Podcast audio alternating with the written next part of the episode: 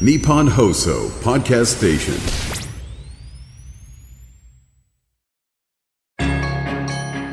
番組アンバサダーの市川團十郎白猿です。このコーナーは毎回一人の障害者アスリートチャレンジドアスリートおよび障害者アスリートを支える方にスポットを当てスポーツに対する取り組み苦労喜びなどを伺います。パラアイスホッケー熊谷正治です熊谷正治選手。1975年長野県生まれの48歳。2008年事故で右足の膝から下を失います。その後ソリに乗ってプレーするパラアイスホッケーと出会い2010年から本格的に取り組みすぐに日本代表入り。2018年ピョンチャンパラリンピックに出場しました。今年4月から日本代表のキャプテンに就任。10月の世界選手権では日本の B プール全勝優勝と A プール昇格に貢献しました。現在は地元のクラブチーム長野サンダーバーズで若手の育成に力を入れる一方2026年イタリアで開催される冬季パラリンピック出場を目指しています。ウィンタースポーツが盛んな長野出身の熊谷選手。学生時代はどんなスポーツに取り組んでいたんでしょうか？学生時代は剣道をやったり、えー、柔道なんかの経験があって、まあ、武道系の部活に所属していました。正直ウィンタースポーツは子供の頃スケートを少しやった程度でこれといったウィンタースポーツにはかかっていませんでした。2008年事故で右足の膝から下を失った熊谷選手。その後もう一度スポーツをやろうと思ったきっかけは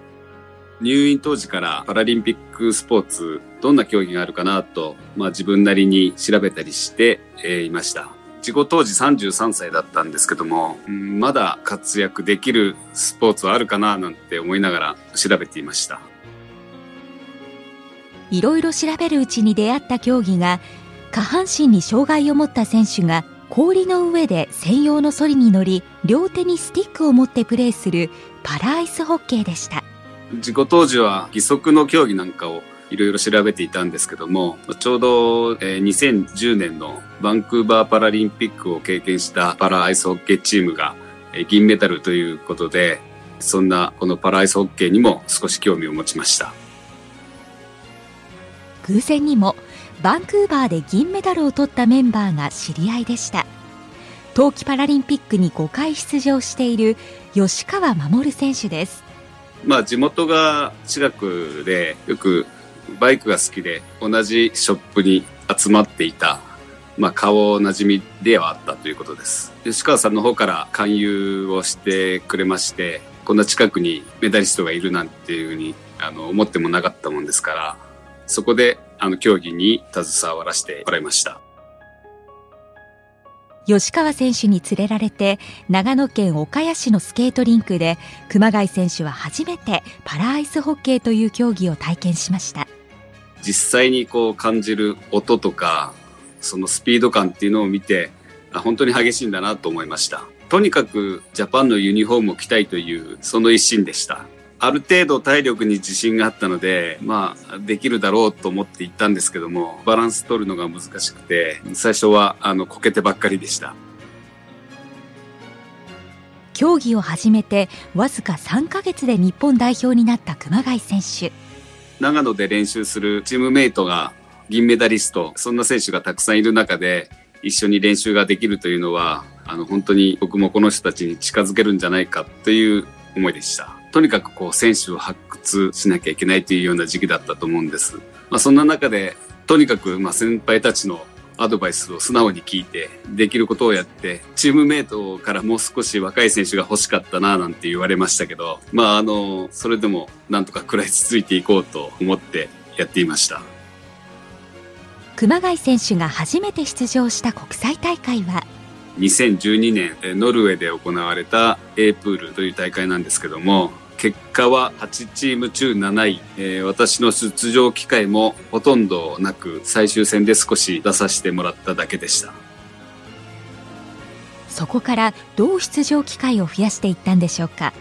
自分の持ち味のスピードを生かしたプレーで、まあ、相手にプレッシャーを与えるというような、そんなところで、まあ、監督が徐々にアイスタイムを増やしていってくれたんだと思ってます。日々スケートリンクで練習できるわけではないので、筋トレをしたり、スイミングのトレーニングを取り入れたり、まあ、そんな体力づくりはしてました。体が大きくスピードも速い海外の選手たちと対戦し感じたことは？当時2012年の世界選手権にバンクーバーでのメダリストの選手はまだたくさん残っていたんですけども彼らでさえ追いつけないほど世界のレベルがアップしていったっていう印象はあります。そんな中で自分はどんなプレーをしていったら世界と戦えるかをまあたくさん考えました。考えた結果、熊谷選手が始めた練習法は？この競技は左右にスティックを持って漕いだり、シュートしたり、パスをしたりするんですけども、割と利き手の方しか使わないプレイヤーが多いんですけども、まあ、左右両方同じように使えるように努力しました。とにかく左手に持ち帰るという、まあ、癖づけをして、まあ、試合でも左手のシュートを決めるようになってきました。努力が実り2018年ピョンチャンパラリンピックの代表メンバーに選ばれました本当にパラリンピックっていうのは夢に見た舞台で自分の年齢的にもどれだけ競技を続けられるかって考えた時にこのチャンスは絶対逃したくないという思いだったのでピョンチャンのこの会場の雰囲気とかすごく楽しみましたピョンチャンで熊谷選手が印象に残った試合は？初戦、え地元韓国との戦いですね。もちろん韓国のホームの試合ということで、すごい観客と、まあ日本からも家族が来てくれたり、たくさんの日本の応援団が来てくれていたので、本当にこんな環境の中で試合ができるってことを嬉しく思いました。前半第1ピリオドは0対で、第2ピリオドから、えー、少しリードを許してしまうような状況で、最終第3ピリオドに、まあ、私のアシストから、えー、得点が1点返せたというような厳しい試合だったんですけども、まあ、その最後の最後に返した1点はすごくあの印象に残ってます。ピョンチャンで日本は8位に終わりました。この時見えた課題は？やっぱりまだまだこの日本の競技レベルが、まあ、世界には届いていないというような印象あと、チーム全体が底上げしないと、この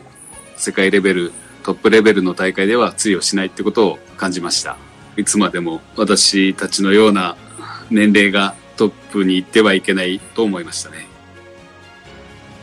熊谷選手は今年の4月から日本代表のキャプテンに就任しました。昨シーズンからあ実はまあキャプテンという役割を担ってきたんですけども今年の4月から監督コーチ陣が新しくなりまして、まあ、そこで正式にキャプテンという形になりました。日本代表は昨年から元カナダ代表のブラッドリー・ボーデン氏をハイパフォーマンスディレクターとして招聘しました。彼の指導で攻撃面に変化は？彼のまあ、パフォーマンス、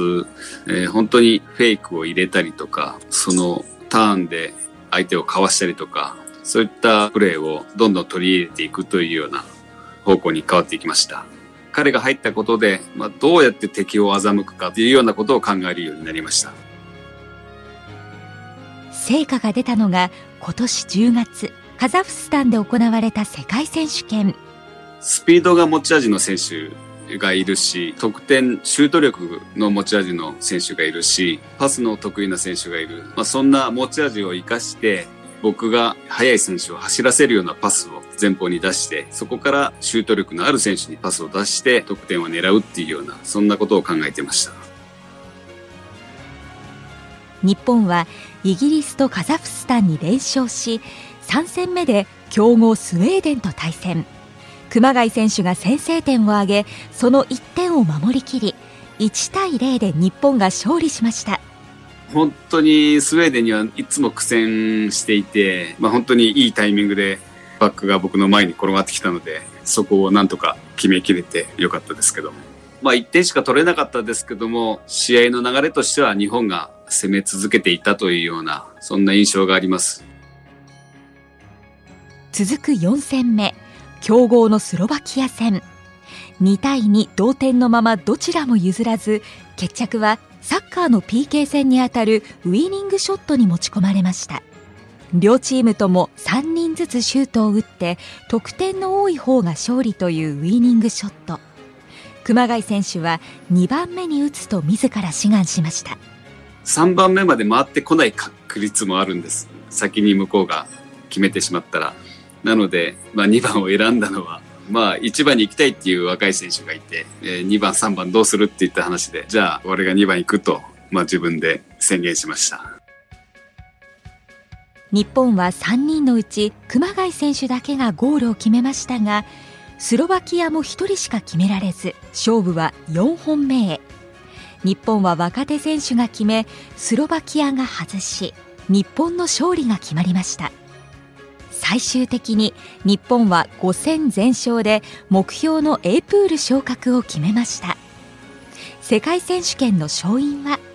うんやっぱり若手選手の強化がこの試合に出たというところですかね。伊藤逸木、新津和義、石川雄大。この3選手の成長は本当にこの大会で目立ちました。熊谷選手には大会前によく聴く曲があります。ボンジョビのリビンオンガプレイヤーです。この曲はよくアイスホッケー会場で流れていたり、まあ、この曲を初めて知ったのがまだ僕が学生時代だったんですけども、なんか色あせないというか、まあ、ボンジョビのこのバンドメンバーも年を重ねながらもかっこよく活動しているのが好きです。チームメイトからお気に入りの曲を集めたりして、えー、ロッカールームなんかで曲を流してみんなテンションを上げてるんですけど、年代も幅広いものですから、若い選手の曲を覚えながらもまたちょっと古い曲を流したりして、そんな雰囲気作りをしてます。現在48歳の熊谷選手20代の若い選手とは親子ぐらい年が離れています本当に自分の子供世代とか子供より年下の子なんかもいたりしてでも同じチームメイトとしてなんか友達感覚みたいなそんな感じはあります。今回試合に出た、え、伊藤選手なんかも出会った頃まだ小学生でこの競技を始めた時正直彼はもうこの競技には向いてないんじゃないかななんて思ってたんですけども、まあ、本当に彼が努力していろいろ研究してここまでの選手になれたってことは本当に小さな頃からそういう選手を発掘してどんどんサポートをして育てていくってことは本当に重要なことだなと思ってます。熊谷選手は現在所属するパラアイスホッケーチーム長野サンダーバーズで後進の指導に力を入れています。僕の考えを押し付けないことは意識しています。世界のトッププレイヤーの自分に似た障害のプレイヤーを研究して自分なりに調整したり体の使い方を考えたりそんな風にしてもらいたいと思ってます。熊谷選手は地元長野県高森町の教育委員も務めています。よく先生方、うちの子供たちは本当に恥ずかしがり屋で、ちょっと意見も出ないかもしれないなんて言うんですけども、まあこういったパラスポーツでまず楽しんでもらって、私のこう義足を見せたりして、どんな感想を持ったっていう最後に話をすると手を挙げて自主的に意見を述べてくれるっていう、そういうところで本当にこう先生たちもびっくりするような、こんな一面があったんだっていうようなところが発掘できたりします。2026年のミラノ・コルティナダンペッツォパラリンピックに日本が出場するための条件は世界選手権 A プールで上位5位以内に入ることです。世界トップ3アメリカやカナダ。ちょっとそこに今現時点で叶うかといったら正直厳しいところはあるんですけども今年はアメリカの代表メンバーも含めた選手がわざわざ日本に来てくれて練習試合をしたりして手応えもあったのでもっともっとレベルアップして本当にトップチームと渡り合えるようなチームにしていきたいです。この2024年1月にはですね日本国内のクラブチームが総当たりをするクラブ選手権大会は長野市ビッグハットでありますのでぜひそちらも見に来てください。